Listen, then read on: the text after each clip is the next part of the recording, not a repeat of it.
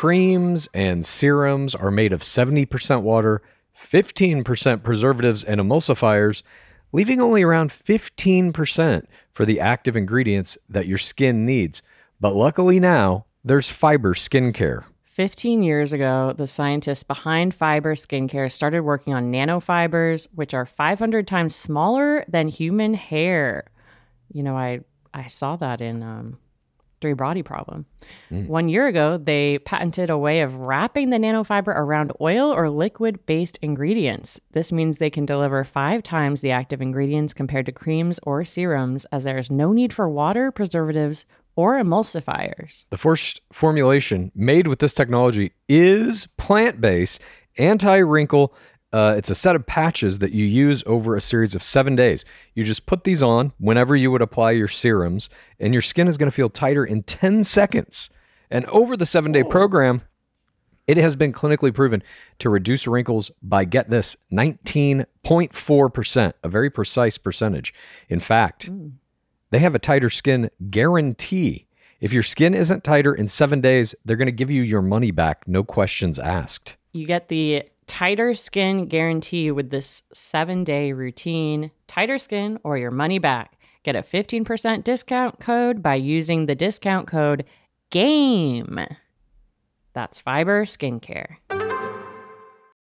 Have you ever experienced a dry, itchy scalp or ever wondered why your color isn't lasting as long as your hairdresser promised? Well, unfiltered mineral filled water could be the reason why. Did you know hard water is a leading cause of damaged hair and dry, irritated skin?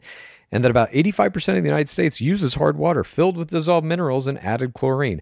That's where Canopy's new filtered shower head comes in. Known for their beauty hacks and reimagined humidifier, Canopy is dermatologist recommended. This unique three stage filtration system greatly reduces contaminants and odors in your shower water. Best of all, the Canopy filtered shower head is hassle free, installation's a breeze, and its unique quick release filter replacement feature allows for seamless filter replacement.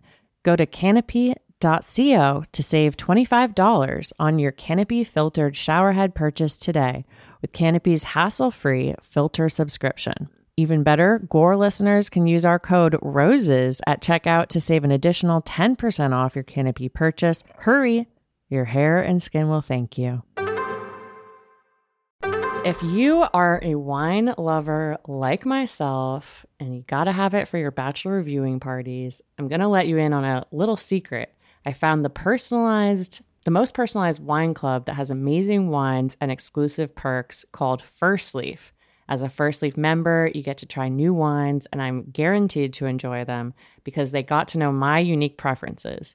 I answered a few questions on their website, this quiz about the flavors you like, how often you drink wine, Monday nights, if you prefer red, white, or rose. And based on these, it gives you this amazing selection of wines tailored just for you. And when you rate those wines, it gets even more tailored, a la, you know, uh, Netflix just play into the algorithm.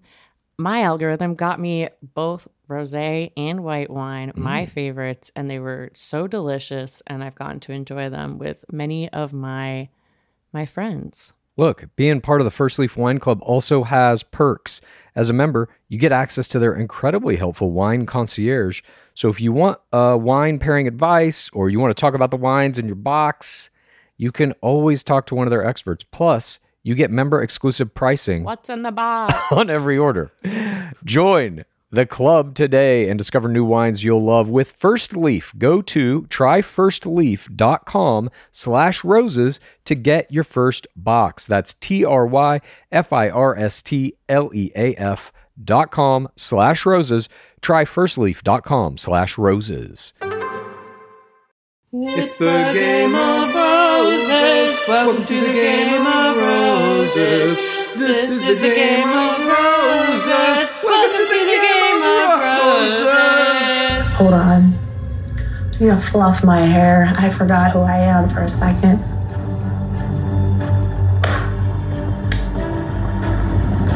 I had a weak bitch moment, but I'm back. Welcome to Game of Roses. This is Pace Case. This is Bachelor Clues. And before we begin tonight's analysis of the big game, we have to let you know that we've reached a decision after two hours of intense debate that required multiple bathroom breaks, multiple gettings of drinks. We have finally arrived at a decision. I went to the bathroom and got a drink. Are you just making fun of me? No, I'm saying it was an intense debate. There was a lot of thought given to this. Oh, yeah. There were many portions to the debate.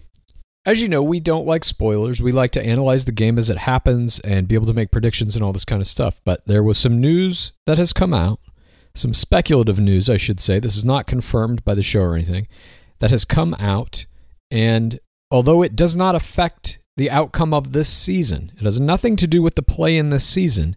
It is related to the next season of The Bachelorette hmm because it has to do with a very key figure on that season.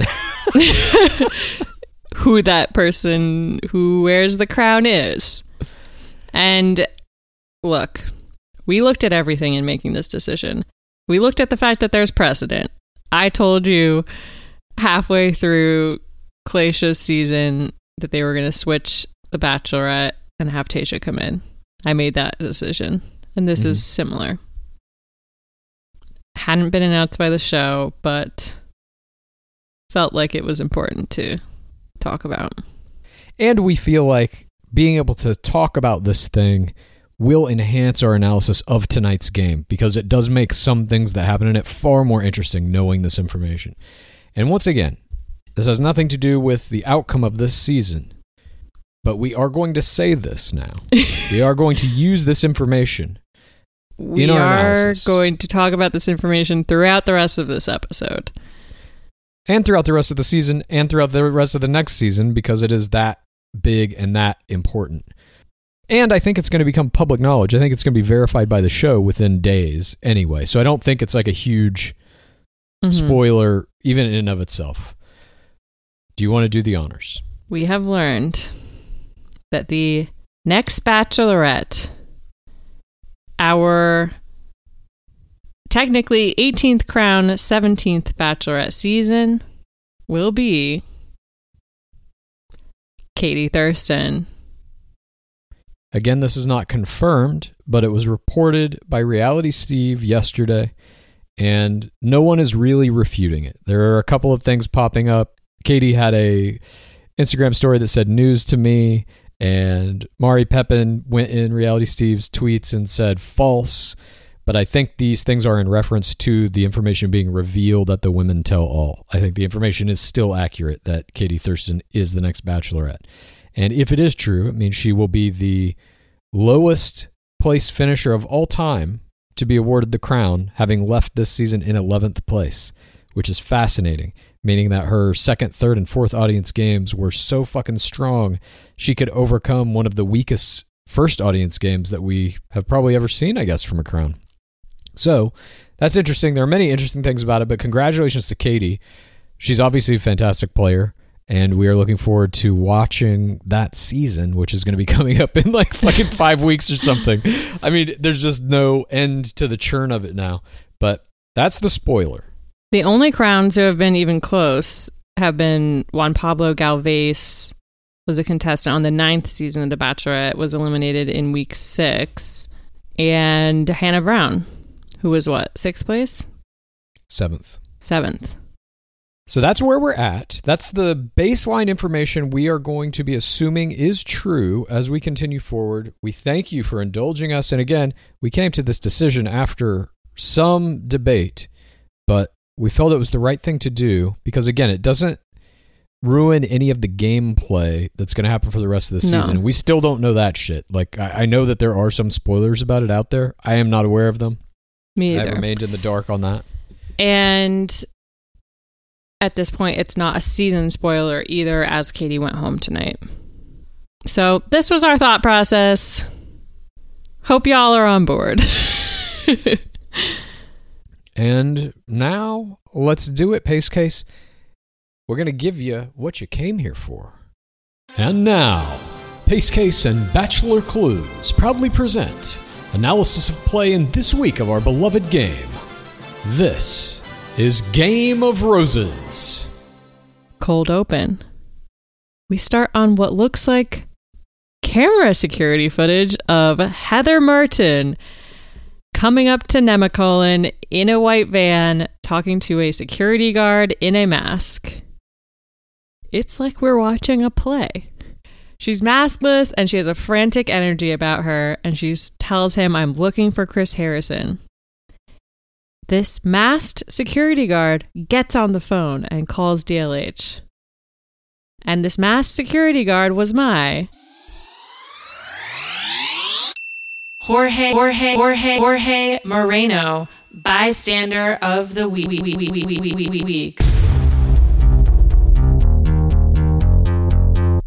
Oh shit! Right out the gate, your bystander was in the fucking cold open. Right off the bat. Oh well, Oh my God. he recurred multiple times throughout this episode, and he participates in this back and forth play, th- this comedic play that they keep cutting to.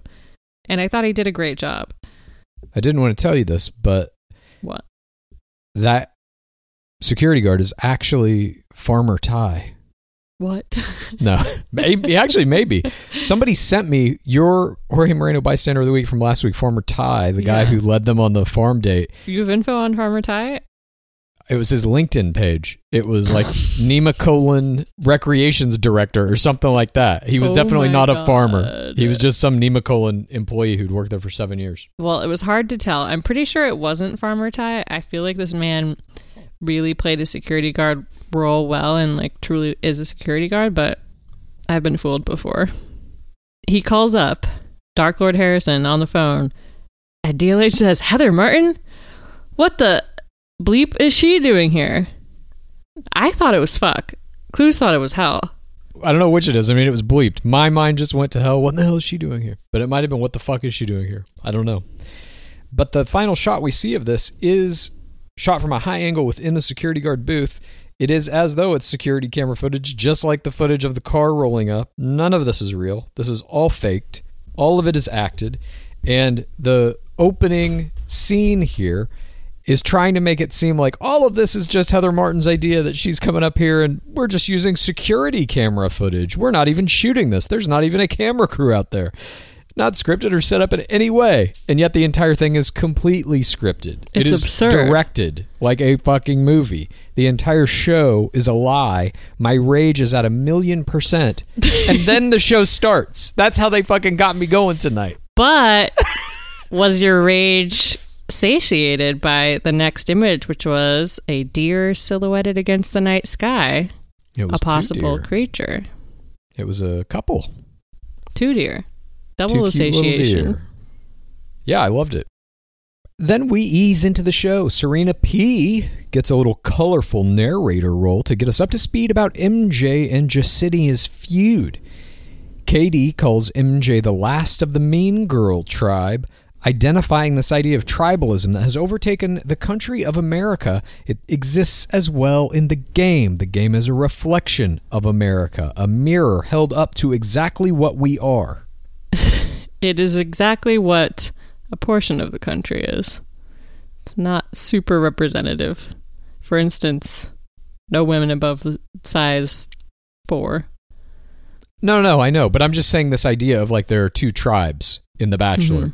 And she's saying MJ represents the last of the mean girl tribe.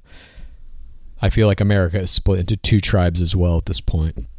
Then we cut to the two on one date itself.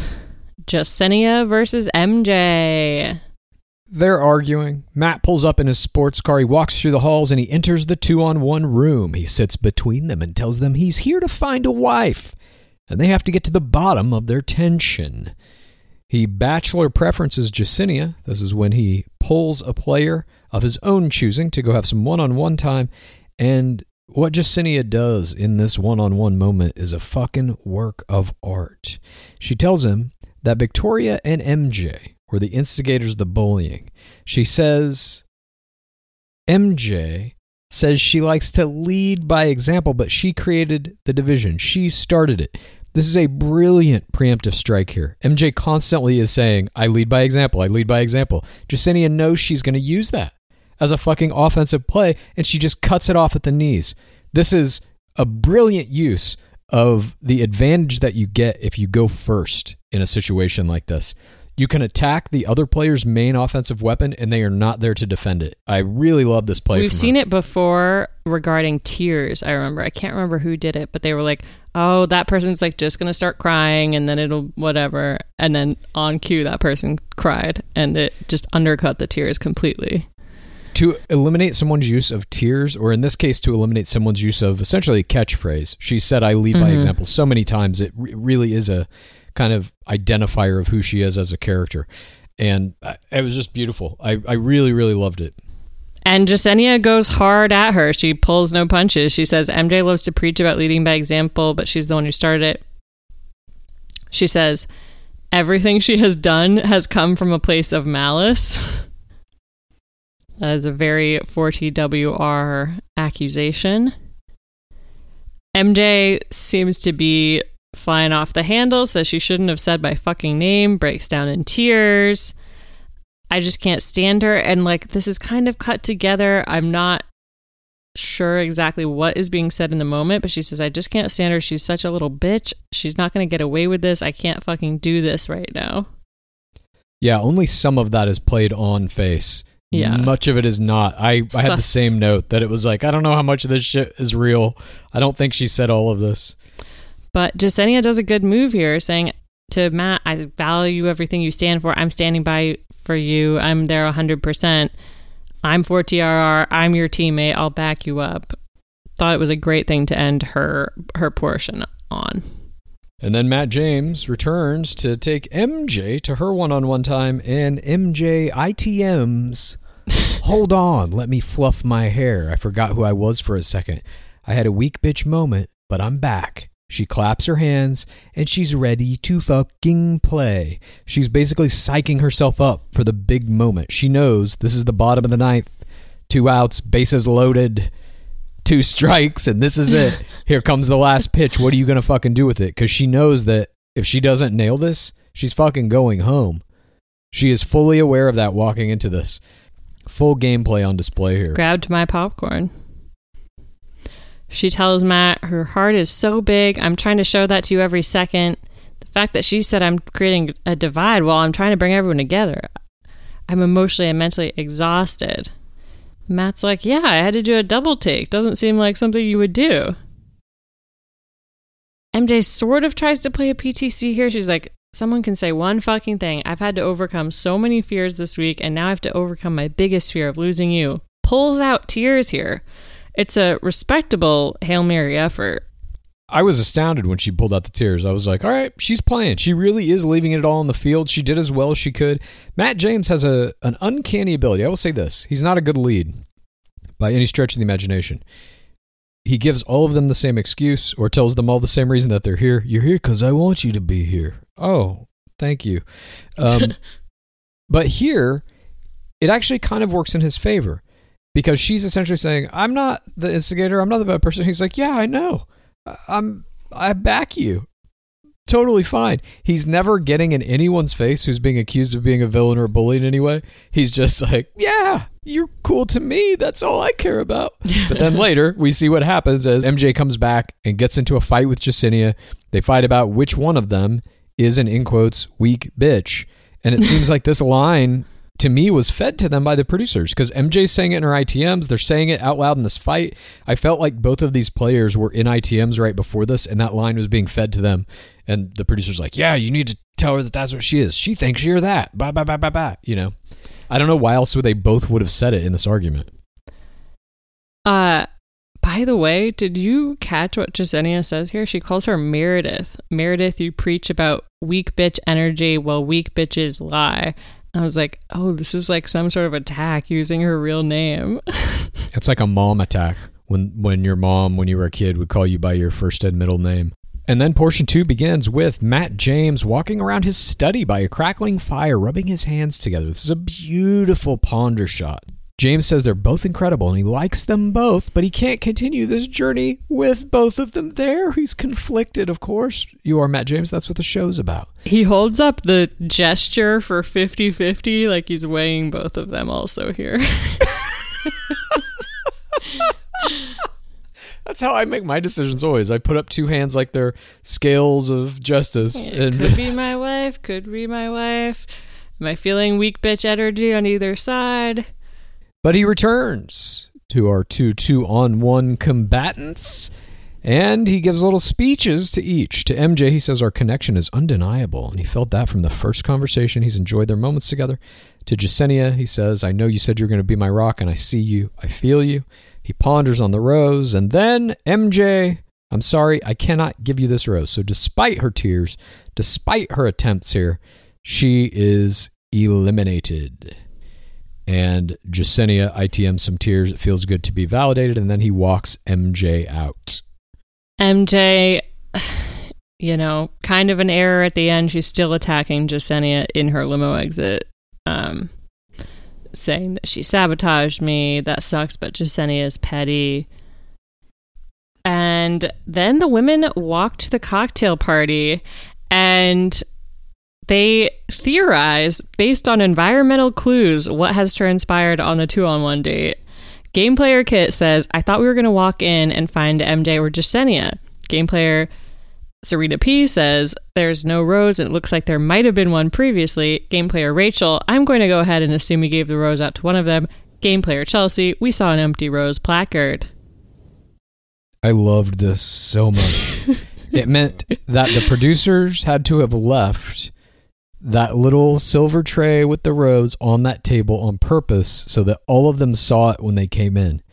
This is a Yeah. very purposeful thing. So now they get this scene. The producers get to shoot this conversation of all of them speculating about, oh shit, was there a rose on that? I don't know. Well, if there was, it had to have been. I guess he must have given it to somebody. Oh Jesus, who got it? And then they time holding Jasenia back to walk in the room. They send her in, and you see a little sigh of relief fall over the crowd. It's kind of like your friend coming back after playing Russian roulette, because there is this idea about the two on one that it is terrible, that you never want to be on it. And I'm going to continue to say this till the day I die. The two on one is not actually the death sentence people think it is. I maintain it's actually is. a good thing because it gives you a 50 50 shot of a fucking rose. There's no other date that gives you that. We'll see how the stats play out, but I think it is a scarlet letter, a scarlet two on your chest when you get the two on one date, and you are never a viable candidate. A viable candidate for what, though? No one's a viable candidate for the ring except one person. For ring or crown. Uh, there have been rings that won it, and I don't know if there have been a crown ever that, that won it. The first two on one date ever, technically, the first Roser goes was um, Travis Stork, Trish. and his ring winner won it. Trish wasn't a Roser goes. Oh, first Roser goes. Okay. Um, right. Yeah. Okay. Season eight. Yeah, it happened, but modern era, professional era. Are there ring winners who have been on two on ones? No, but there's million IG club members. There's high sand placement. Who's in the Million IG Club who was on a two on one? How dare you, Ashley Iaconetti? Oh, Thank you. okay. The singular one. no, I'm sure there's more, and people are going to come at me, but um, it's unlikely. And I'm just saying, statistically, uh, you either go home that week or the next week. I think the stats are going to play out. We're still tabulating, but But I'm saying those stats don't necessarily matter in this case because the attitude of what a two on one is affects those stats. A new attitude has to come into the game about getting the two on one. You are now playing a different game. it doesn't need to come into the game. It does for players who want the fucking two on one rows and don't want to get kicked off like uh, Jasenia got here. If you get a two on one, you have to have a positive attitude, but I'm saying you should avoid the two on one. That's what we're arguing about. And I'm saying, I think there is a way to play them that will guarantee you the rose almost every time and allow you to go further in the season. Sure, there's a way to play them, but they are not a net good, is what I'm saying. Only because that attitude exists. I think if it were changed, it could be a net good. You could want to get the two on one because now it's a head to head battle. You don't have to deal with a group dynamic. You don't have to deal with the I have to have a PTC and a walls and a love level of a one on one. This is something totally different. It's about who can discredit the other person better and first. and here Jasenia did it. And it was brilliant. She now gets to walk back into that room with a fucking rose in her hand while all those other players are like, shit, now we have to do a rose ceremony. She's safe. Her anxiety is over. I think Jasenia played it pretty well, as well as she could in the circumstance, but I don't see her being top four. And we've talked about that being a huge difference, whether you make top four or not. I don't think she'll be top four either. The woman asked Jasenia how it went. She says, Well, MJ didn't really have an argument for herself, so she was walked out. Katie smiles. uh, Serena C lo- sets up this line. Looking forward to seeing Matt's fine ass walk through the door. DLH walks in. A finer ass than she even could imagine. And then Serena C goes, Oh no. I love when they hate the Dark Lord. And of course, the Dark Lord tells them, No cocktail party. We are going straight to Rose. And DLH slides this little line in here. I know it's disappointing, but I respect Matt James's decision. Fucking, are you kidding me? This is all the producer's decision to invoke more turtling. I don't think Matt has made a single decision this entire season. But this decision by the producers is meant to force more turtling, which is something they are doing on almost every date. Now they're doing it at fucking rose ceremony cocktail parties. The m- amount of manipulation they're doing this season is insane. It's every fucking interaction has something where they're like, okay, and none of you get to talk to him. Okay, moving on.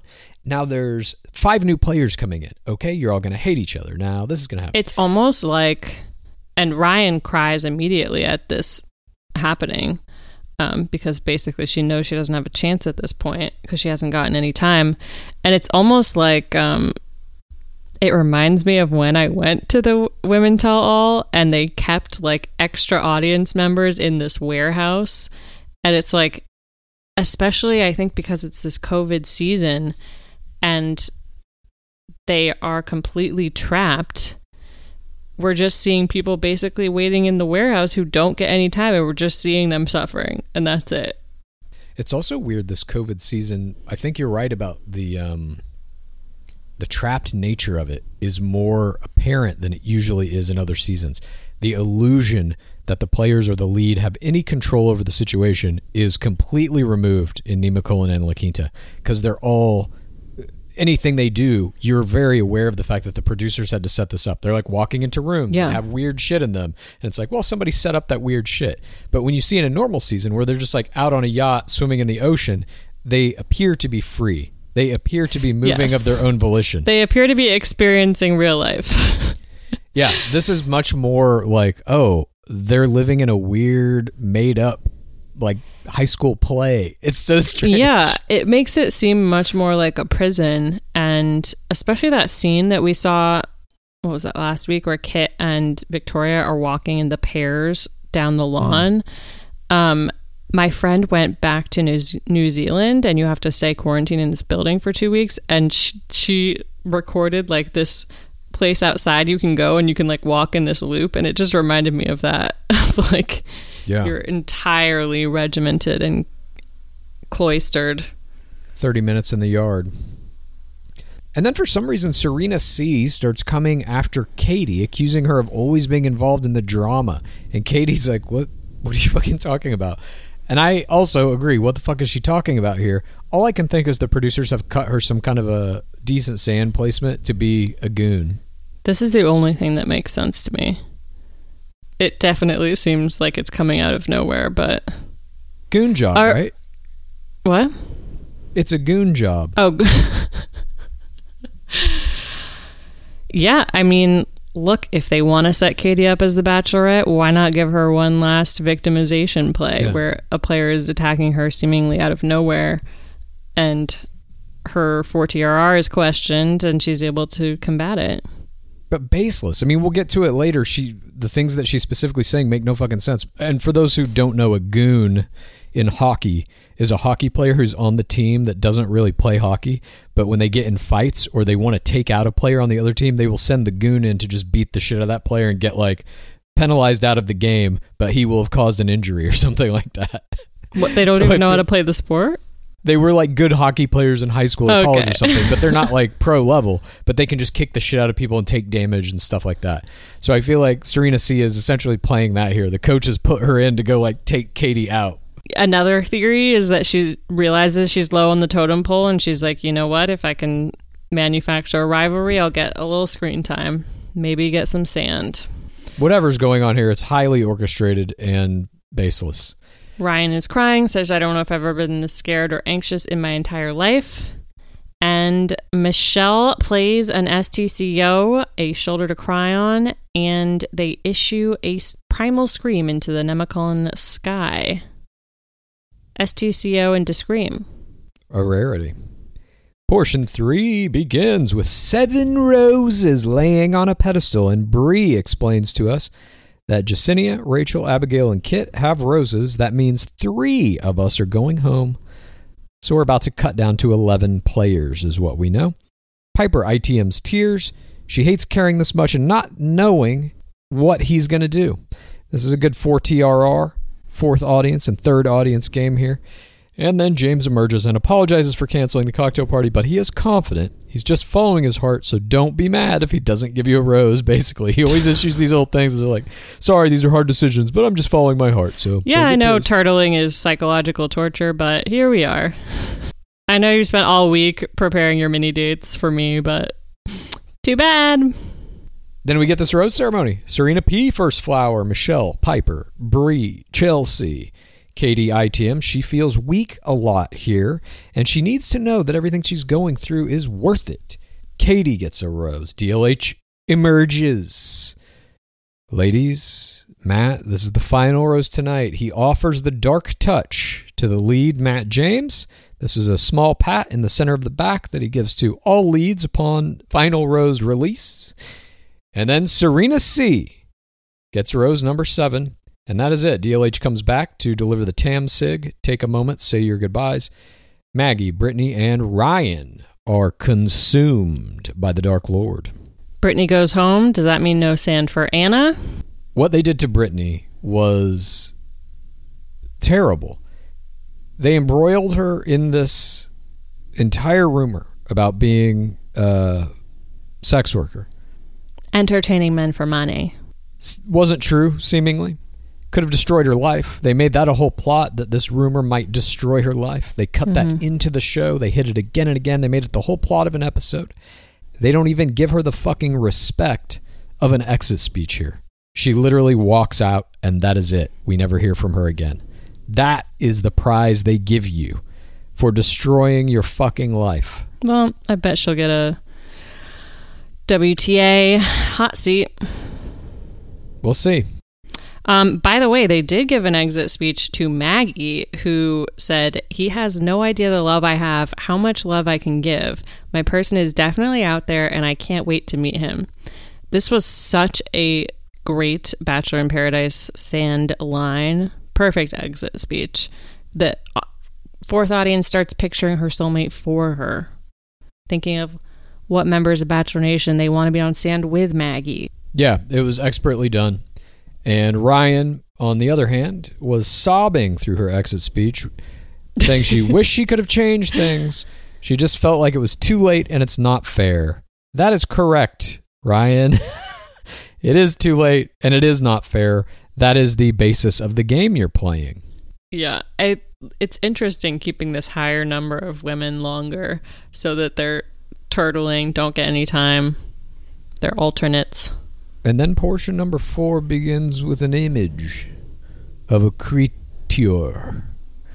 This creature is a big creature. Uh huh. It's a bison, aka a buffalo, and he's Uh-huh. licking his lips. And The creature? this- yes, this creature, this buffalo was my.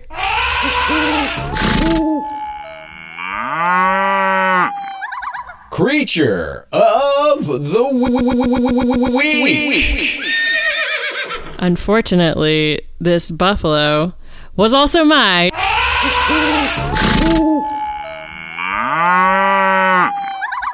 Creature of the week.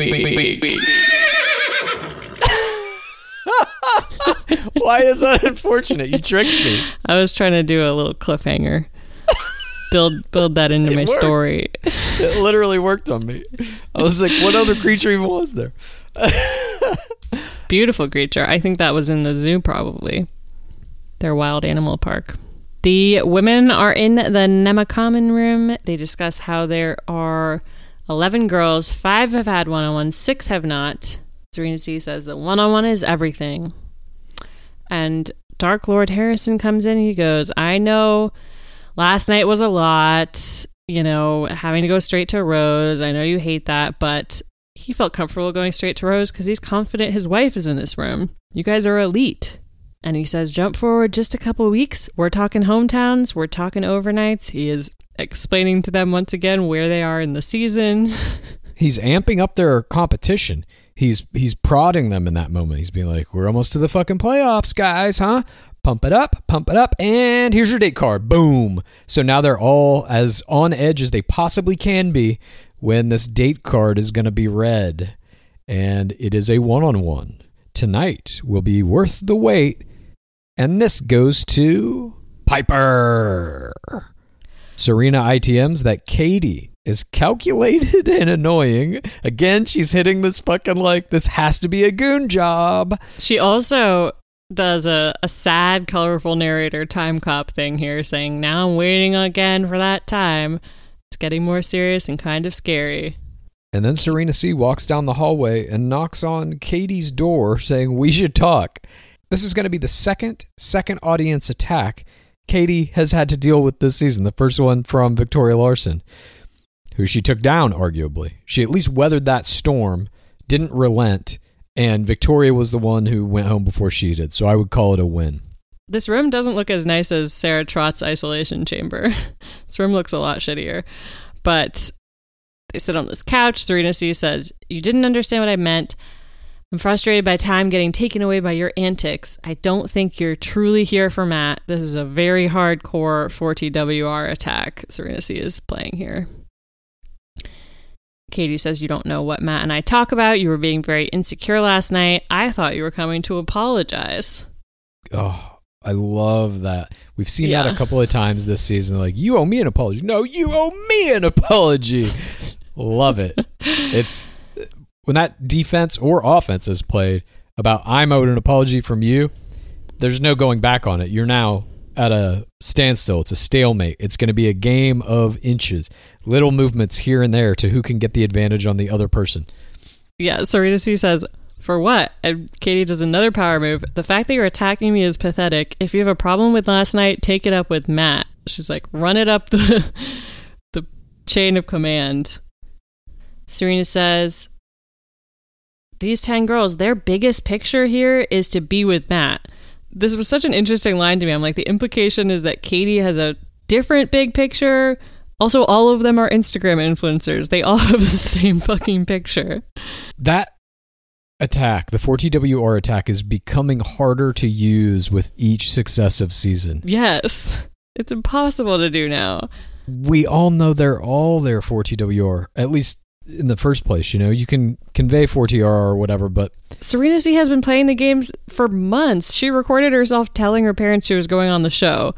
That is not a gonna try my one chance at love thing. Katie says, I am who I am. I have never been fake, and Matt likes me for everything I am. Don't speak on his behalf. You keep taking up so much of my energy. It's a waste. Serena says, Your antics, you're inserting yourself in other people's business, lighting little fires everywhere. You are the freaking arsonist. Talking about bullying and toxicity doesn't help a, your relationship. Katie says, I didn't drop any names. Serena says, It doesn't matter. And she says, I'm not going to sit here and let mean girls be mean girls. So, yeah, I told them there was bullshit in this house. Not my story to tell. So, if girls wanted to tell their story, they were going to tell their story. I didn't drop MJ's name or Anna. Let the girls speak for themselves. I feel like this, she's demonstrating the benefit of a general tattle here that she didn't drop names. She let these people implode on their own games. and perfectly done. I mean, she executed a flawless tattle, which is one of the hardest things to do in the entirety of the whole fucking game. But then this argument escalates to kind of a screaming match with Katie saying, "Let me talk," and the other women in the other room can hear them as this is starting to erupt. And Yeah, it's a peeping Tom. peeping Tom knock knock. as well as Katie is playing this, her, you can tell her emotions are getting into the game here. She's getting For heated. sure. But still, even as emotional as she is, she's playing it well up to this point. Uh, she does a little move here. Serena, Serena, by the way, can't stop looking at the camera. She's not doing great at that.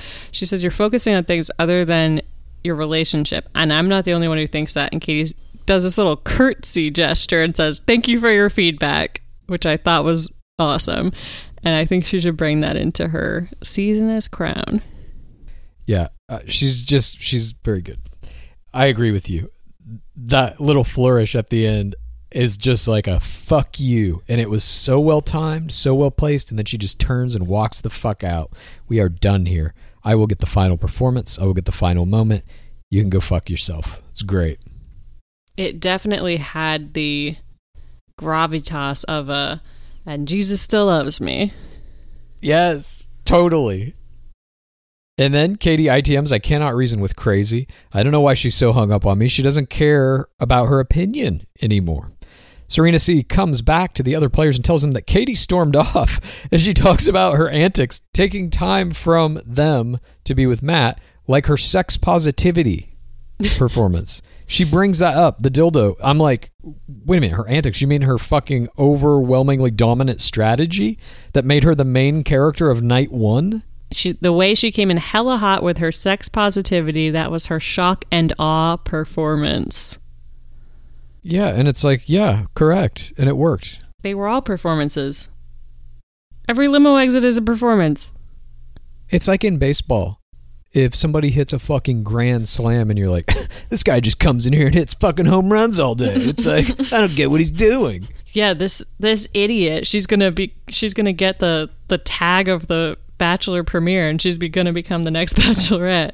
And then Serena C lies to the fucking group and tells them that Katie says she wasn't here for Matt, which we have never seen in the show. I'm sure they would have put that in the show had it happened. And Katie starts getting flustered. And she still has the wherewithal, though, to say, if you have a problem with me and Matt's relationship, tell Matt. If this is real, your little act you're putting on, put your fucking money where your mouth is. Go tattle to him high level strategy. She is furious, but she is still turning out great plays because a regular player in this situation would just defend themselves. What I have with Matt is my business and fuck you and blah blah blah blah blah. But to have that extra step above, go talk to Matt then. See what that's about. That may stick in her head. Serena may just go implode on Matt after that suggestion we don't see that happen, but it was like I just loved this little bit of play. She is proving really that she understands the game even when she is emotionally potentially overwhelmed by the circumstances of it. She's still able to do the good play. She definitely comes across a lot better than Serena C here. Serena C starts to get super petty and says, Your actions will speak louder. Katie says, I'm still here. And Serena C says, Barely. Like, as if, like, they're all aware of this totem pole of the pecking order, and Katie is on the cusp of going home. And then Heather Martin shows up with no mask. This is the cold open scene. She pulls up to the masked guard, and portion five begins with fucking Dark Lord Harrison marching down this long driveway in his best fall vest. And before we get to what happens between the Dark Lord and Heather Martin, please enjoy this word from our sponsor. This episode is brought to you by FanDuel. Football is back. And the best bet you can make is downloading the FanDuel Sportsbook app. It doesn't matter if you're new to gambling or an old pro, FanDuel has something for everyone. And as an official sports betting partner of the NFL, you know your bets are safe. There's also never been a better time to use FanDuel because right now you'll get up to $1,000 back if your first bet doesn't win. You can even turn a small wager into a big payday with a same game parlay bet. Just sign up with the promo code Spotify to place your first bet risk free on FanDuel Sportsbook. Download FanDuel today. 21 plus and present in Virginia. First online real money wager only. Refund issued as non withdrawable site credit that expires in 14 days. Restrictions apply. See terms at sportsbook.fanduel.com. Gambling problem? Call 1 800 Gambler. The guard says, The guard said you're not allowed in here. We're closed to the public right now. He's performing very well. this complete bullshit. She's like, well, but isn't there some way I could come in? And of course, there is because the producers have had you sequestered in the same hotel as all the other players for the past two weeks, and they're going to bring you in specifically to interrupt this episode. So that's what they do. Chris Harrison squints his eyes in the bright glare of the Nemacolin woods as Heather Martin steps out of the car and says, Hi, Chris. And he says, Heather? She gets out of the car smiling and she invokes the royal name of Hannah Brown, the biggest Instagram player in the history of our beloved game. And she says that Hannah told her Matt James would be perfect for her, and that means a lot coming from Hannah Brown. So she drove to Nemacolin. None of this is true but we are made to watch it unfold. Her acting is bad and gets worse as the rest of this episode progresses. but they're selling this. They're forcing us to watch this. Dark Lord Harrison says incredible. we are halfway through. We got a quarantine, and Heather says, "I don't think that's going to stop me." what? I know. Yes, it is, Heather. It's like, well, wait though. I mean, And then nothing stop oh you. Oh my god! And then he says, "Not much surprises me. I honestly didn't see this one coming. We'll take this one up the hill. It wouldn't be close to today. Also, go back to your motel and we'll be in touch." She hasn't mentioned a motel at this point. This conversation is so fucking crazy. It reminded me of like a waiting for Godot type scene that they keep cutting back to. It's just so absurd. When he says, "I didn't see this coming," she says, "Yeah, I didn't either." I'm like, oh my god. She's basically admitting she thought she was going to be there from the beginning of the season. Do you think Heather fucked her. Martin is going to be the Ed Wastebrat of the season, and she's never going to actually talk to Matt? It'll just be her and Dark Lord Harrison. drinking wine at 2 a.m. in his private Yeah. suite. Please. I just, I don't know what they're using her for. I feel so bad for what they've done to Heather Martin in this entire fucking thing. It's I just mean, like she's getting a strong God. fool at it at this point. one of the strongest fool edits we've ever fucking seen. We'll get to some of her other scenes here coming up, but Jesus fucking Christ. So uh, she turns around, goes back, and is going to wait for word from the Dark Lord and the producers on whether or not she can come on the Nemacolin grounds. He's got her running up the flagpole, up the hill. And we get the first portion of Piper's first one on one date with Matt. She gets in a car with him at night and she says, I used to really like surprises and then I came here to hell. she didn't say that part. And he drives her to a remote location in the darkness of night. He gives her a flashlight and a kiss, and he forces her out of the car into the shadows. She has no idea where they are or where he is taking her. They walk around and they come to a switch in the middle of the woods. And he demands that she throw it. And when she does, all the lights turn on in a private amusement park. Yay! We've seen this exact same date. I mean, I'm like, maybe this is. Maybe it's been long enough that most people haven't seen this, but I'm like, we have seen that that little light switch thing that represents lighting up the carnival so many goddamn times at this point. I want to say the first was Ashley Hebert, but I'm not sure on Brad Womack's season. But I know think we've seen it, a bunch since. Yeah.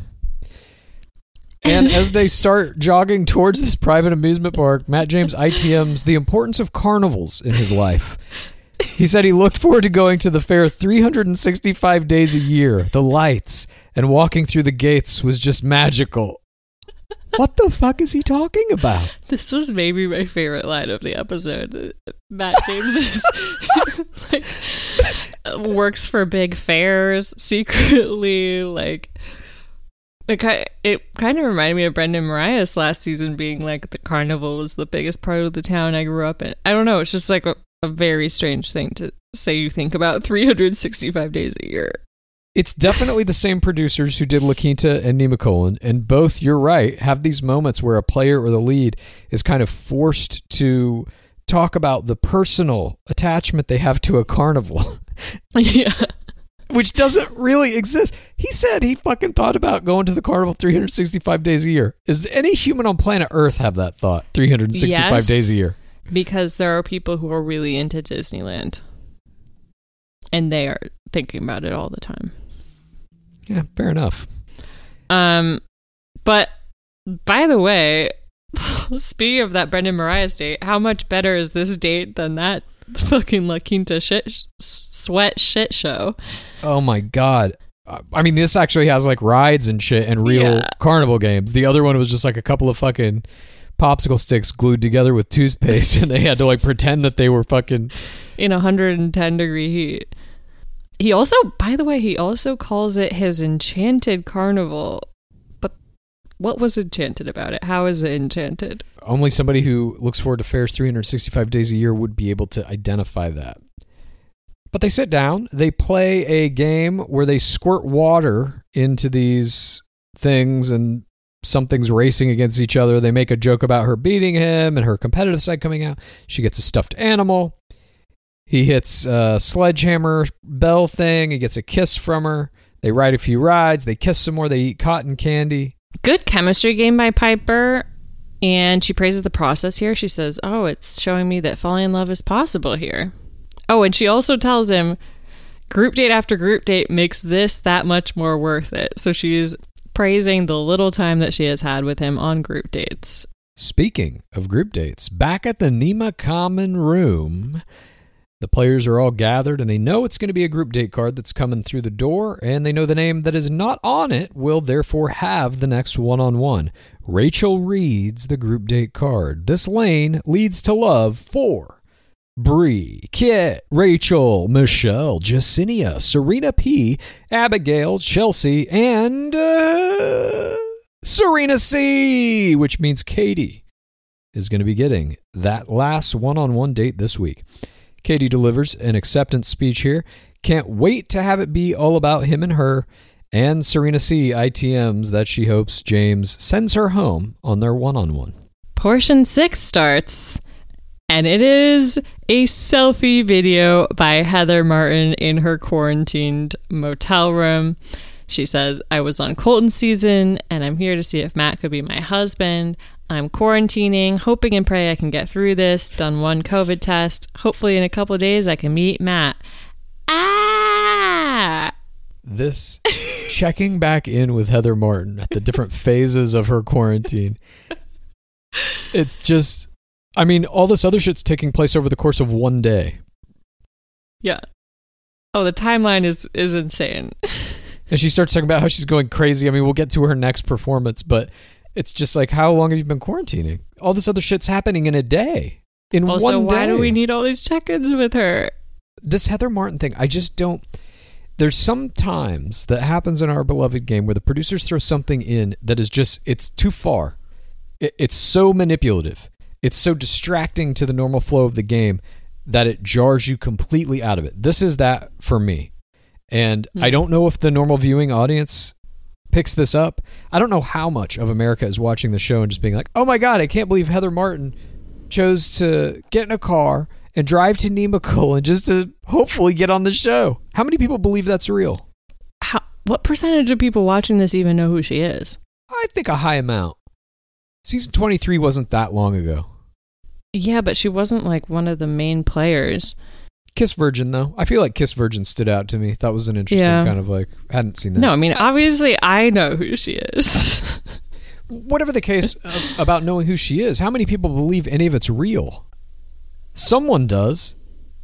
Is that 10%? 20%? All of the Hannah Brown stands, which is probably a big portion of the audience.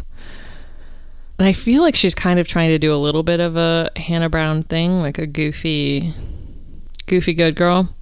But we get to the night portion of Piper's one on one date. And Piper says, I'm really trying to be positive right now. I'm stressed out. Don't want to ruin a good thing. But I have to be able to open up and communicate my feelings, though it's very foreign to me. So she's loading these walls. And at dinner, she tells him, I'm not used to reflecting on feelings. I've seen talking about feelings as weakness due to my upbringing. She's playing these walls that she had loaded.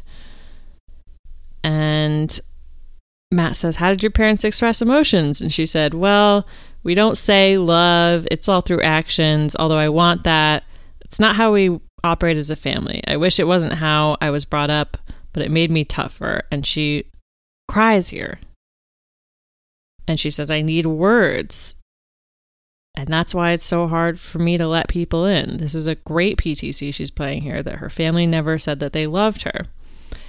And Matt says we could work on that together. It's something I've struggled with. He has a parallel story saying that it's liberating to put who I am on the table, which I'm like, what has he put on the table? I feel like we don't know who he is at all. Nothing. Like Nothing. Although the charcuterie boards. I did read that he and Chelsea Vaughn, when she had her conversation about her hair, he added to it with his own experiences and the things he's gone through with his hair and different hairstyles and whatever, how it has affected him emotionally.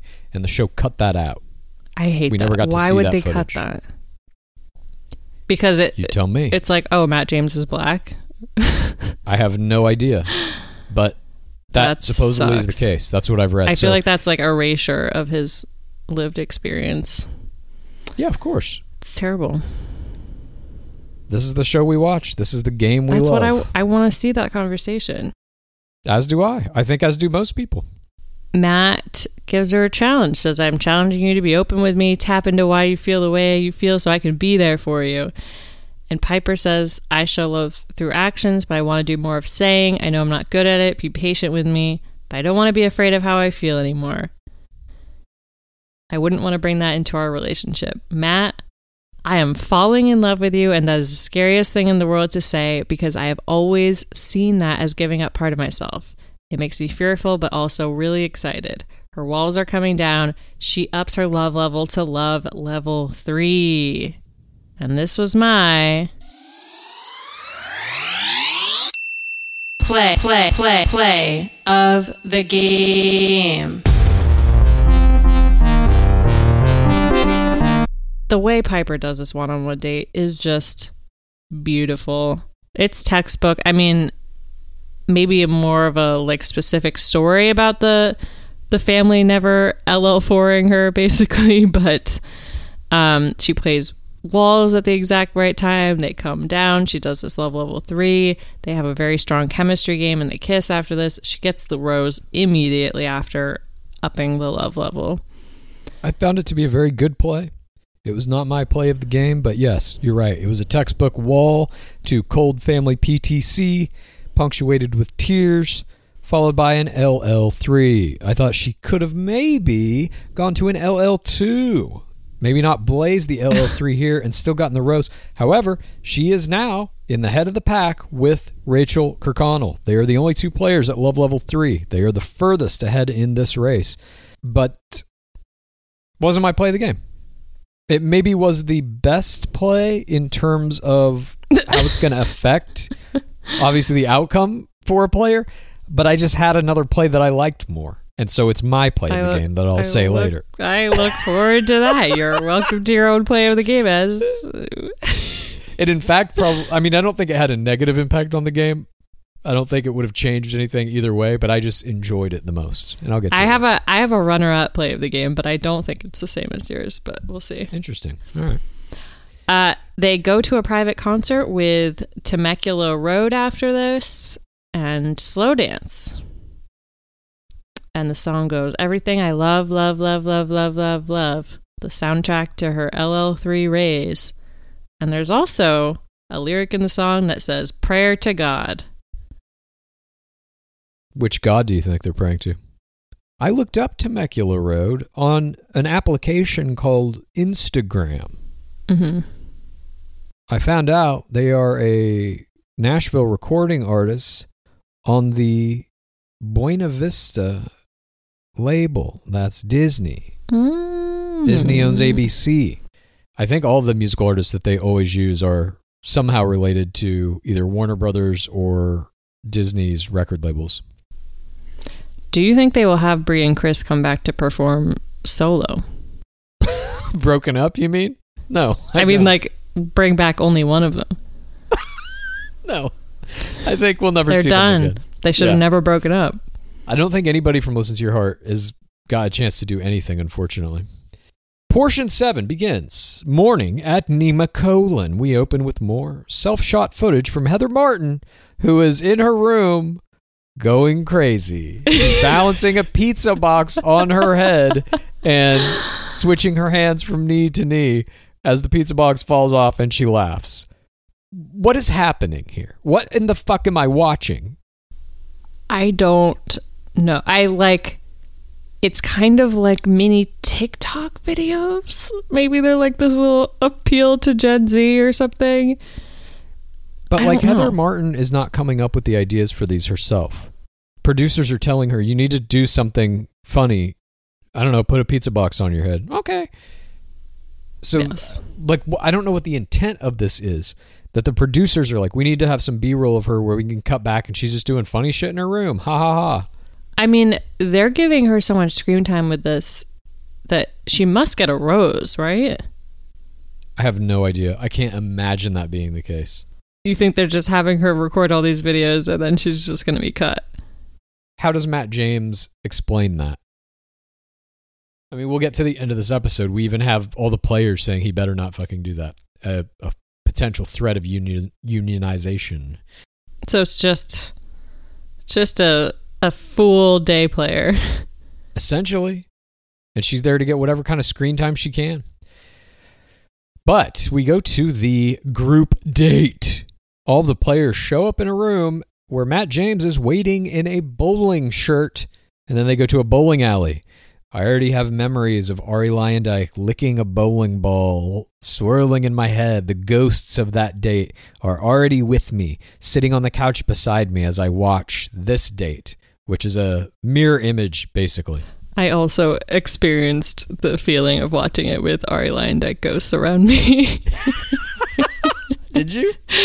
it's like I was watching like a movie where it's like the scene has been transposed on the screen and I was like, Yeah. "Oh, yeah." Like the Look- dead leaves in the dirty ground White Stripes video. Mm-hmm. How dare you? That's a very famous music video. I know music less than sports. I know you're You laughing. don't listen to You're like- music? I didn't say I don't listen to music. I just know it. I don't know music facts, okay. Fair. except about listen to your heart. Kit ITMs that this is her favorite group date so far. I loved this little bit they add in there. Because the other group dates she was on were fucking, they were forced to beat the shit out of each other in a boxing ring and beat the shit out of each other in wedding dresses while they're slopping paint and like tackling each other in an open field. This is the first date she's had where she doesn't have to get her ass kicked. a brief respite, a bowling play for time. Uh, Dark Lord Harrison crashes. He was not wearing a bowling shirt, which I wish he had been, but he's wearing a suit and he high fives Bree, maybe. And Kit goes, What's the twist? Dark Lord Harrison says, I know you thought you're having a leisurely day, but we need competition. There's two teams. Winning team gets to go to the after party. Losing team does a long walk home in the rain and loses their chance at the rose. Chelsea says, I expected a competition, but not play for time. And they bowl. And these teams, by the way, are a team of five players versus a team of four players. At some point, they flash up the score. The pink petals have 451. The blue bombshells have 448. There's one frame left. I don't know how they're doing this math. I guess they're doing it by averages.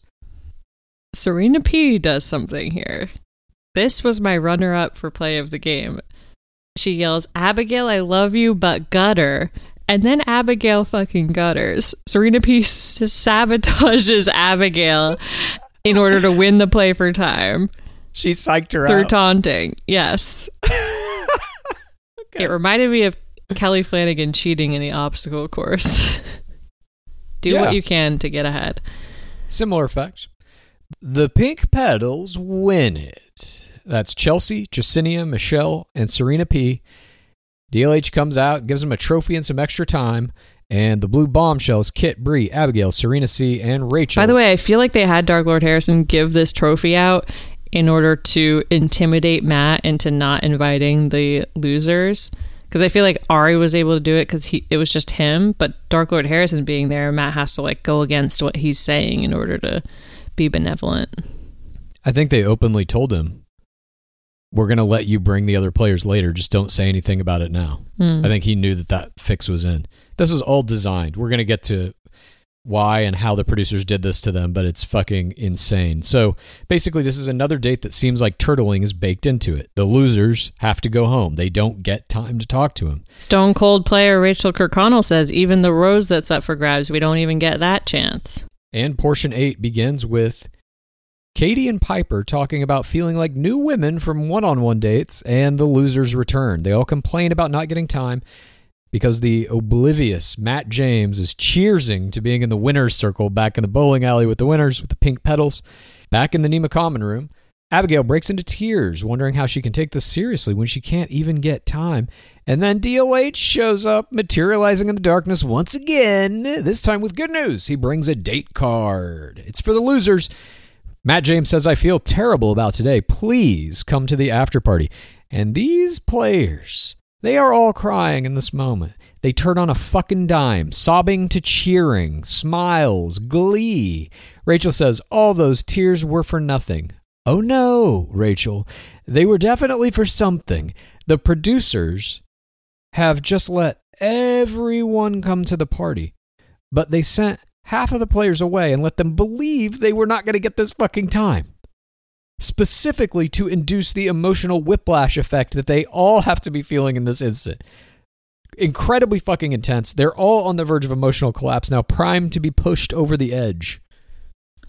Why wouldn't they have the losers join? We already savored the, their suffering by them walking home in the rain thinking they lost. Now we get to suffer, savor the suffering of the winners. It, I mean, the producers are nothing if not completely Machiavellian in this entire season.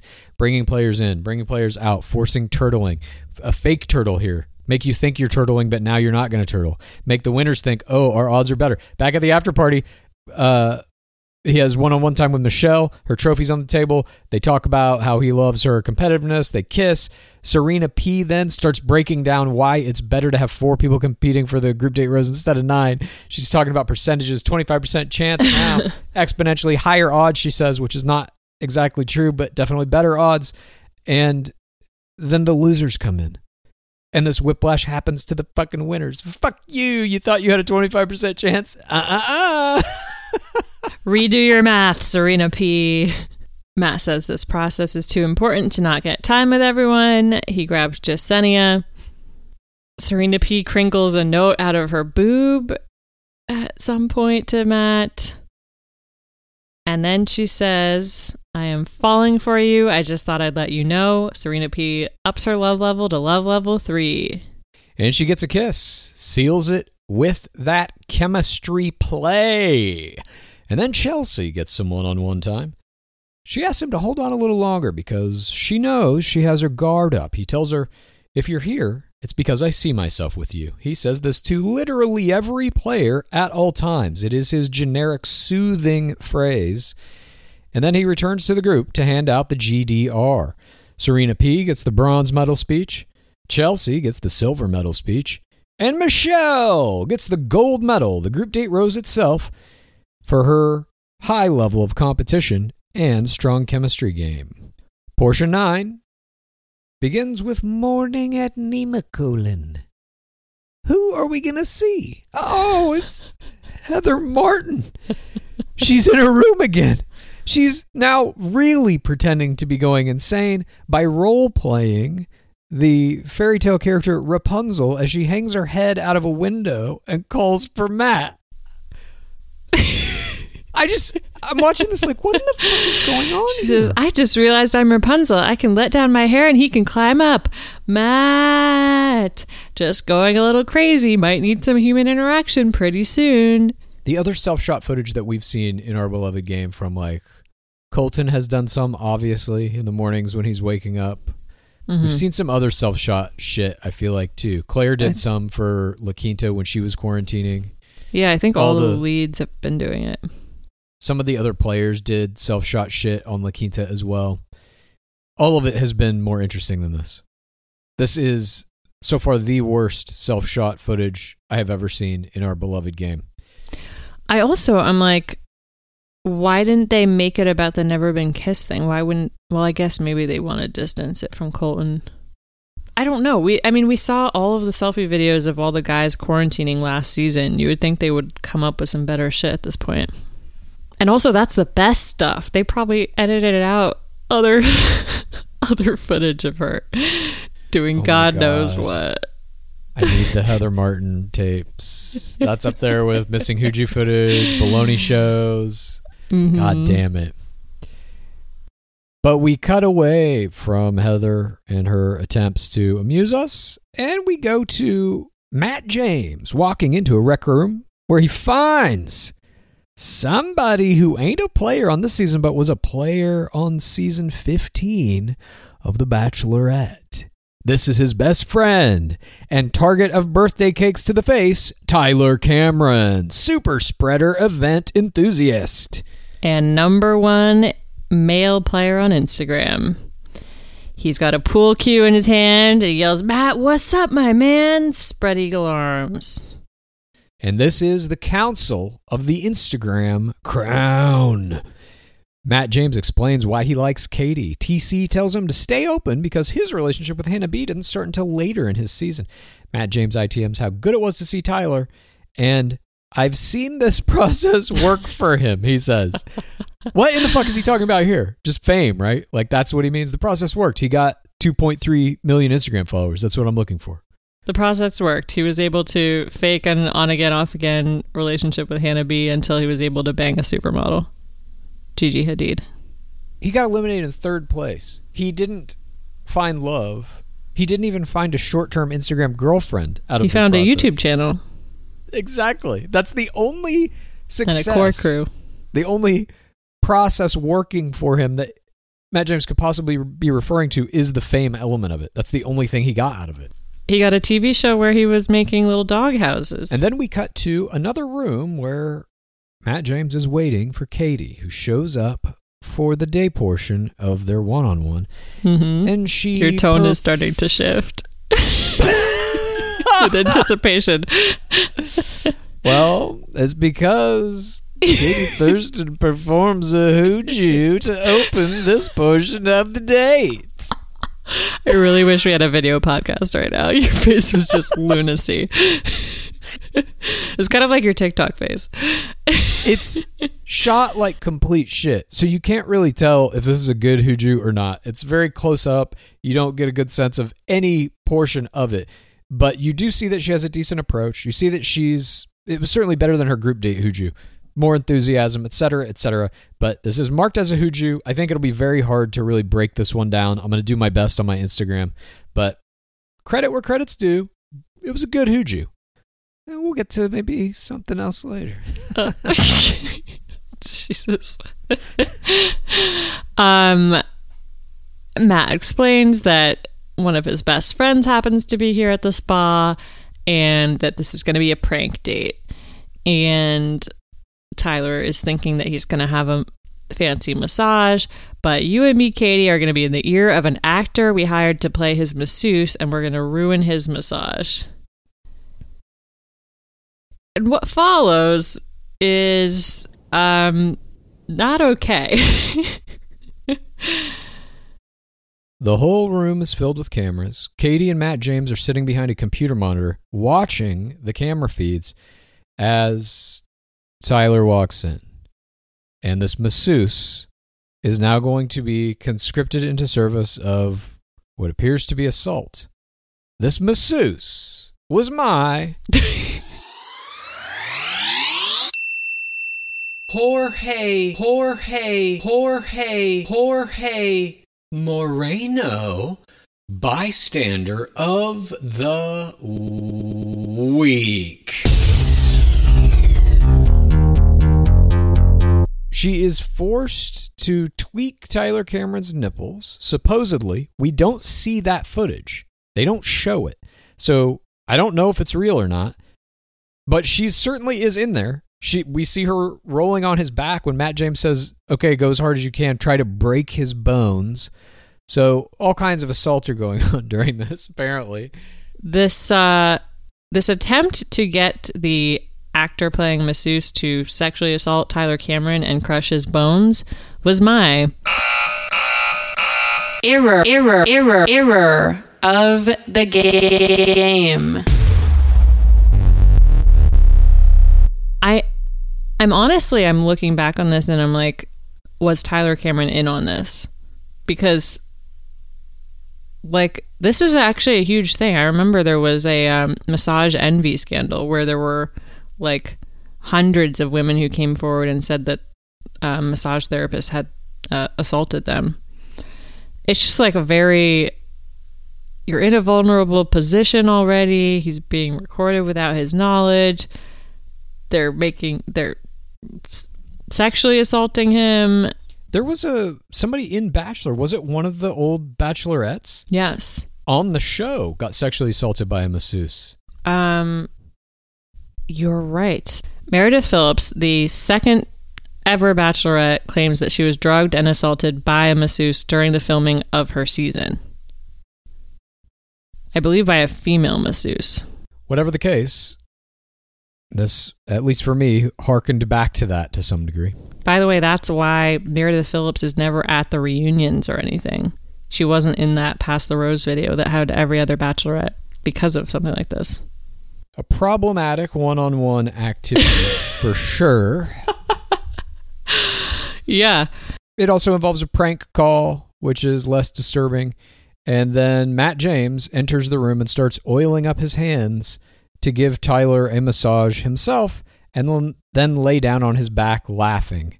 And then the joke is up. They all meet Tyler C. He can't believe this prank has been pulled on him. And portion 10 begins Night at Nemacolin. Uh oh.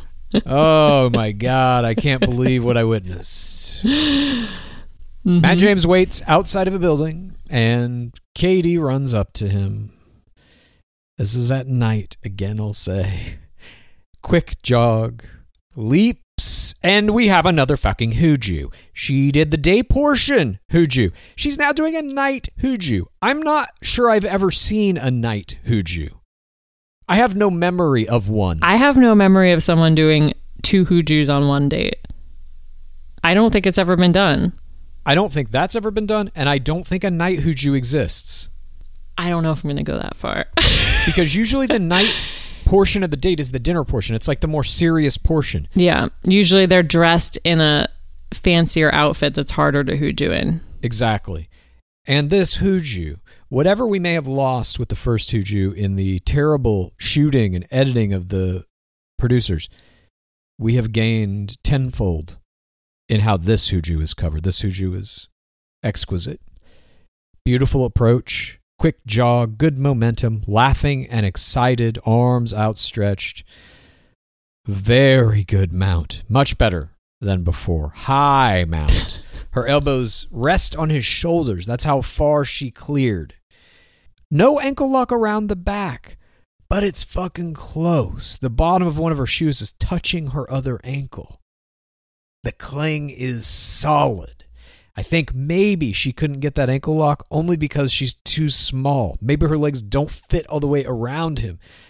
And you can't get a pass for that, unfortunately. But it's she's trying. I see it. She still has a tight leg grip around his waist. Her hands are clasped behind his neck. She transitions this into a perfect makeout with a light, happy dismount into a fucking hand hold. She never stops touching him after the mount. Constant contact. It's uh-huh. fucking brilliant. She has taken virtually every opportunity she sees the lead to hooju him, including a fucking group date and a night portion. She is a professional player. Look, I I had suspicions that Katie was in the pit before this point. After this double hooju, I'm like, she 100% proof listens to our podcast. Not only, I mean, I don't even know how to begin talking about this. Not only did she do a group date hooju, a night portion hooju, a double fucking one on one date hooju, this last one that she did, like she went out with a fucking bang. This shit was excellent. It's like not quite Kelsey Weir level, but I I don't know if anybody's gonna get to that level. Her athleticism is just like fucking unbelievable. but this was a fantastic fucking hooju. She definitely put all of her effort into it. I I just loved it. Absolutely loved it. Uh, they talk about the day portion and how much fun it was to torture his best friend. And Katie says in the past, one thing she was missing was she was missing someone that was playful. He's like, his questions are so bizarre. What's been a long term relationship for you? She says, Well, I had a relationship almost three years, thought he was going to be the one, but I was not being who I was truly meant to be. I've been particular about who I want to date, and now I'm quick to recognize a red flag. Was thinking hopefully maybe I could change them or help them. I want to meet somebody who is also ready and knows who they are. No changing anybody, accept each other from the get go and grow together. I'm here for you through all of it. I can see it's continuing, and I'm very hopeful my love story is your love story. I'm here to the end if you want me to be. Brilliantly said. There's a line in the middle there where she says, I want to meet someone who knows who they are. You want to meet someone who knows who they are? Well, there's Matt James is sitting across from you. Is he not that person? What do you mean, someone? It's this subtle psychological hint that he's not the one for me. Somebody else will be. Find me someone else. I will meet that person eventually because I'm going to be the fucking bachelorette. This is a crown play. Fucking genius. Well, in the, all the same lines, she's saying, I am committed to you. I'll be here if you want me to be here. All the shit that you have to say. The fucking praising the process, the 4TRR. But that's in there. It's laid in there. I'm going to meet someone who knows who they are. She knows her brand and she is sticking to it through and through. And she even says, like, that's her brand is that she doesn't change, that she is authentically herself. And she gets multiple people to say that about her in the show. Oh, you know what? I forgot to mention. That nighttime hooju was my Play, play, play, play, play of the game.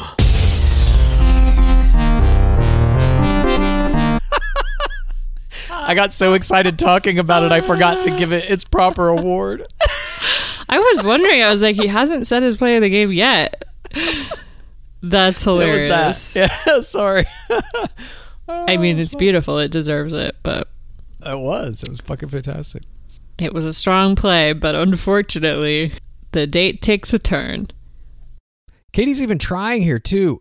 She's like, I don't know if you're getting the validation you deserve, but you're doing a great job. I How that was you a nice line. Just ah, she's trying. She's doing everything right, and unfortunately, it's just not in the cards for her. Or fortunately, it's just not in the cards for her because now she's gonna get the fucking crown. But Matt James picks up the one-on-one rose, and he says he appreciates her and how much she's meant to him in the process, but she's been honest with him, and he owes her the same honesty.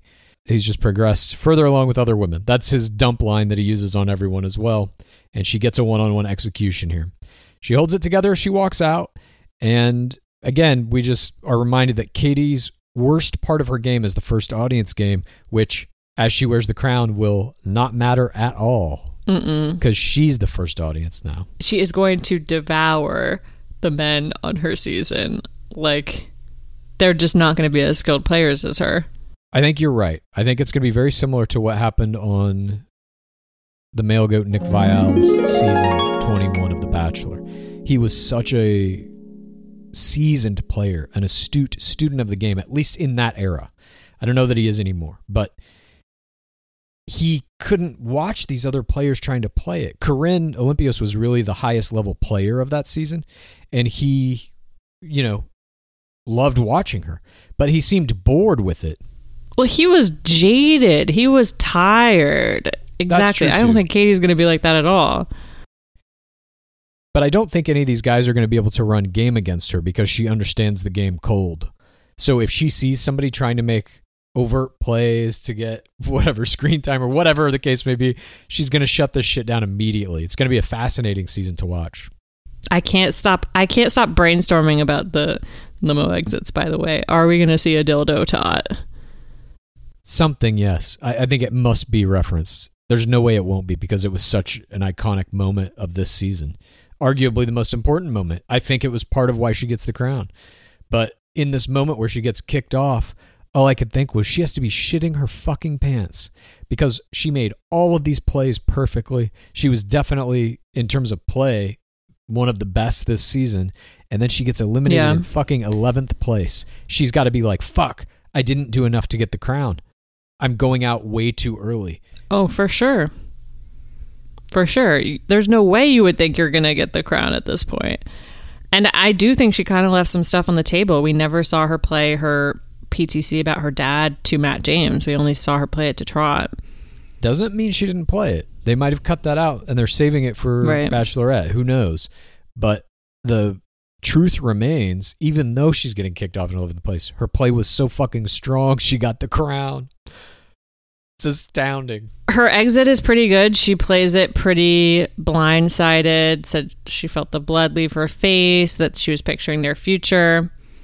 Um, I don't regret being myself. It just sucks that it wasn't enough. I thought it was too soon to count me out as one of them.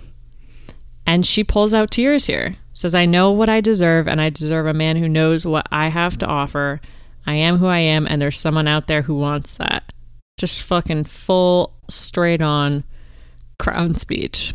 She should have placed a crown on her head after she said that last line. then we cut back to the Nema common room, and of course, a Grim Reaper enters to take Katie's bag, and we see the reactions of the remaining players. Piper covers her mouth with both hands, but you can see her eyes. She's smiling, she's covering a smile. Abigail does the exact same thing, and then this good bit of play here from Rachel Kirkconnell. She covers her entire face with both hands. She covers her eyes, nose, and mouth. You don't see a shred of the glee on her face at Katie's dismissal. And then portion 11 begins. Heather Martin. We're checking back in with old Heather. She's getting ready for the cocktail party. She says he could be her husband and it's her dream to get engaged to him. She's never met him. Literally never met him. She loads love level one, so she already has butterflies. And also, should be noted, she's wearing a fucking wedding dress.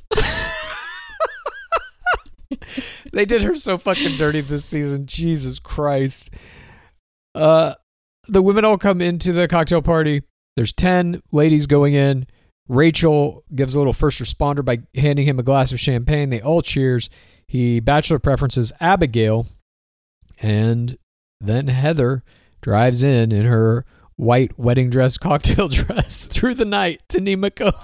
they have her fucking driving. We see her driving up to the front door. It's so fucking stupid. Oh god. It is.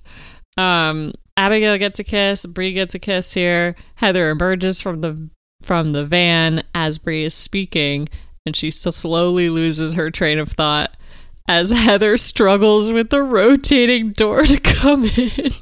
Oh Jesus! I'm just like, did they put a fucking wooden block in that door or something? Are they doing this to her on fucking purpose? It's. I mean, they're leaving oh. that in the edit on purpose. They didn't have to show her struggling with the door at all.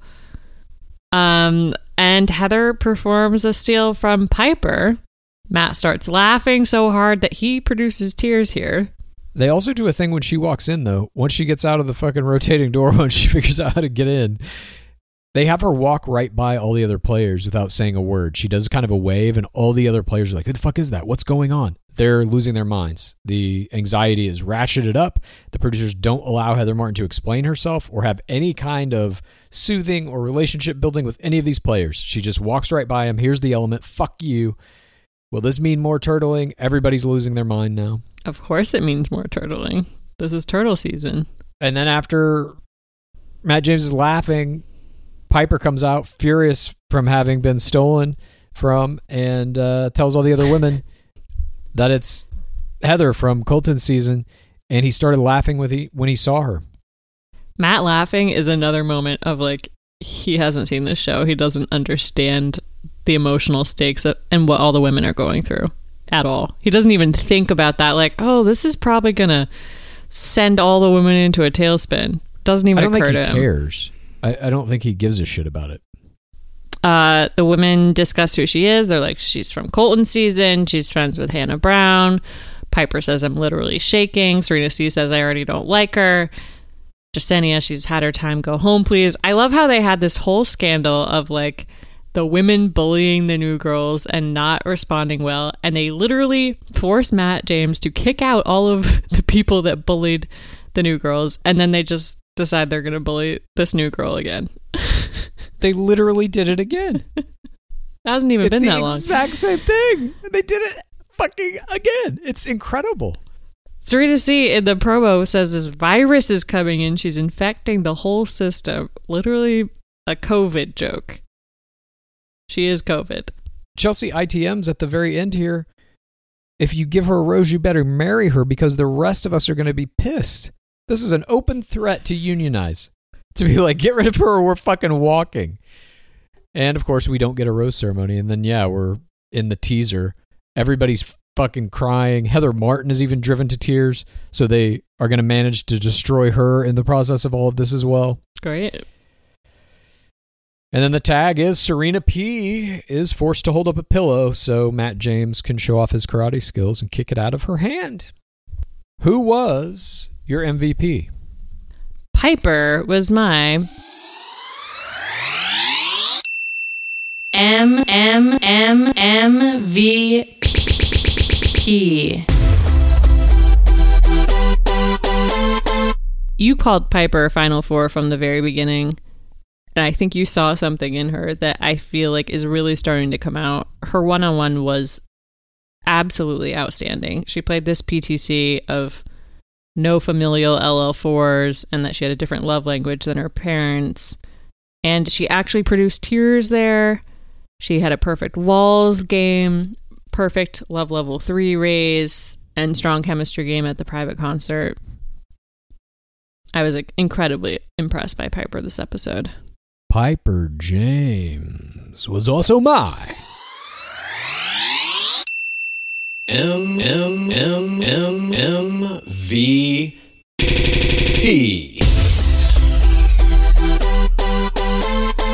Totally agree with you. For this round of the game, I think she had the strongest overall play. And I think there's more PTCs to come. I think that was some kind of generalized PTC about, oh, my parents weren't as emotionally invested as I would have liked them to be. I think she's got something else up her sleeve. And I think she's going to pull it out at the next that. opportunity.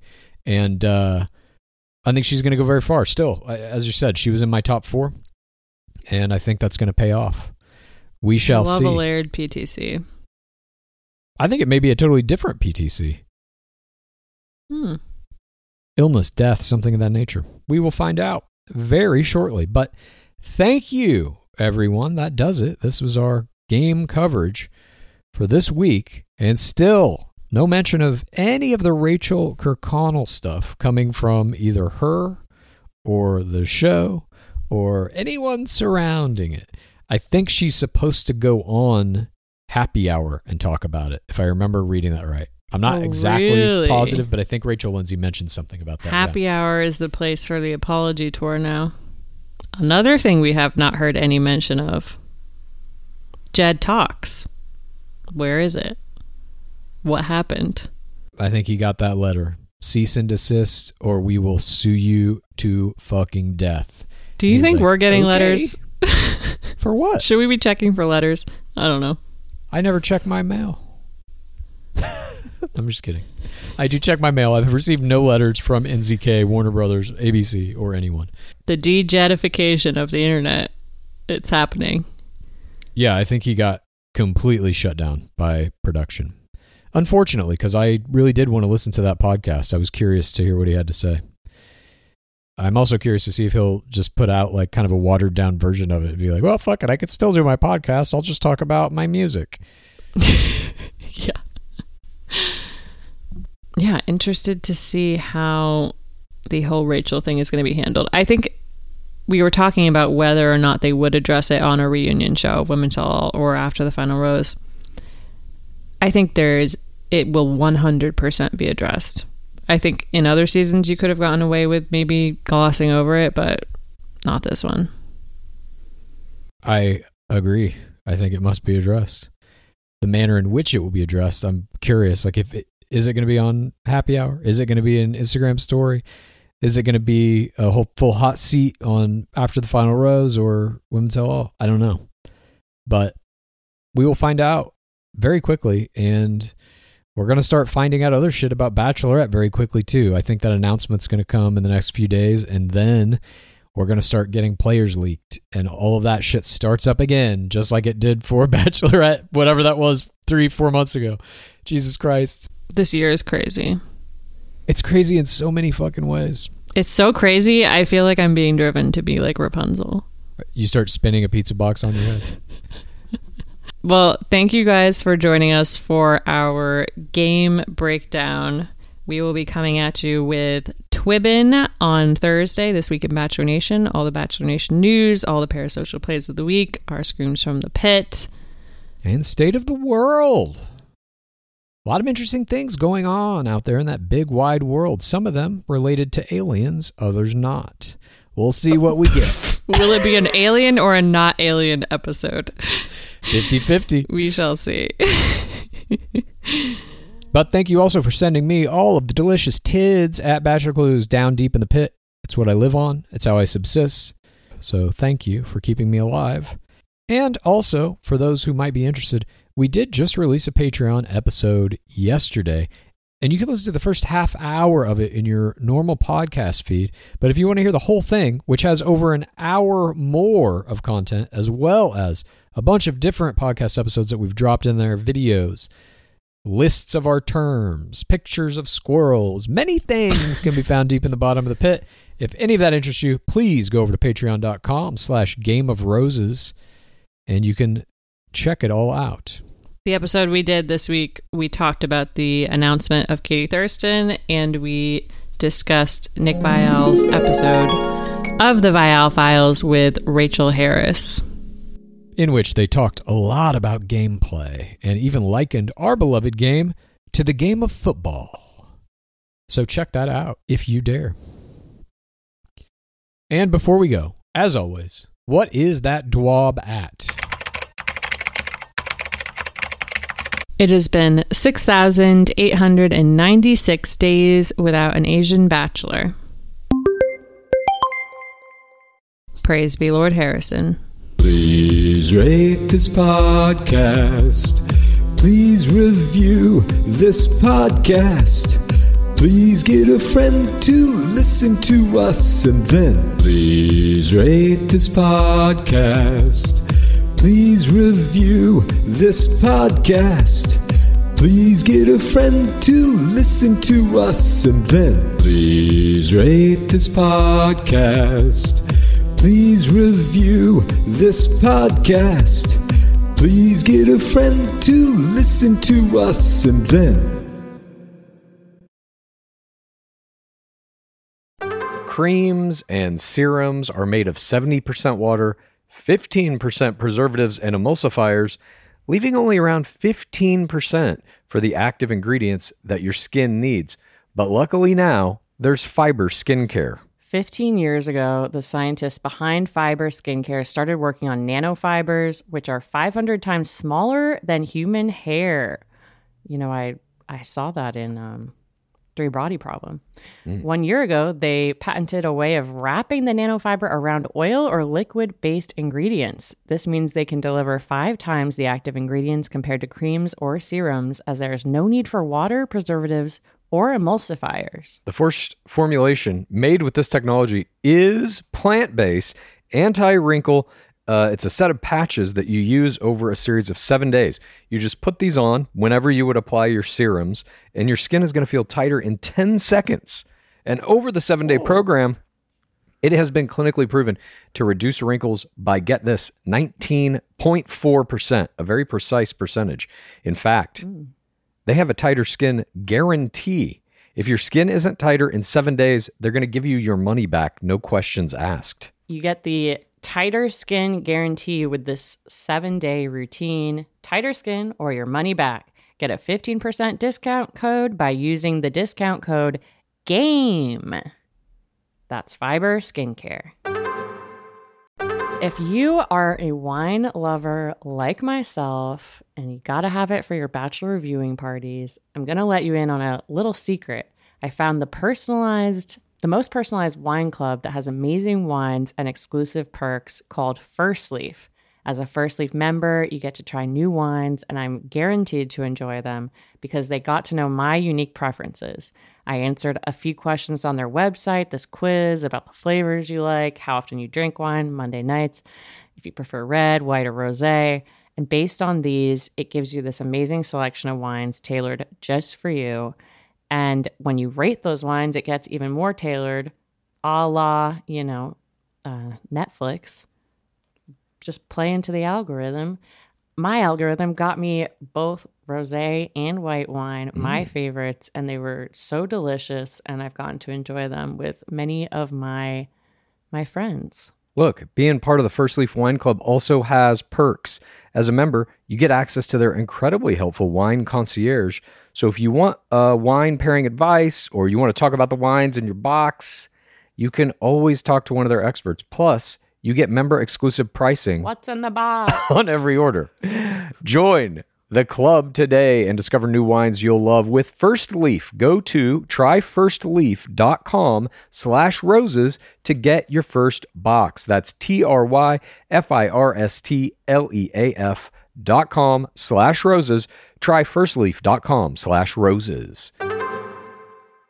Sweaters, candles, the dreaded bathrobe. Unfortunately, Mother's Day gifts can be a little predictable and boring. That's why an Aura frame is the perfect gift to mix things up this year.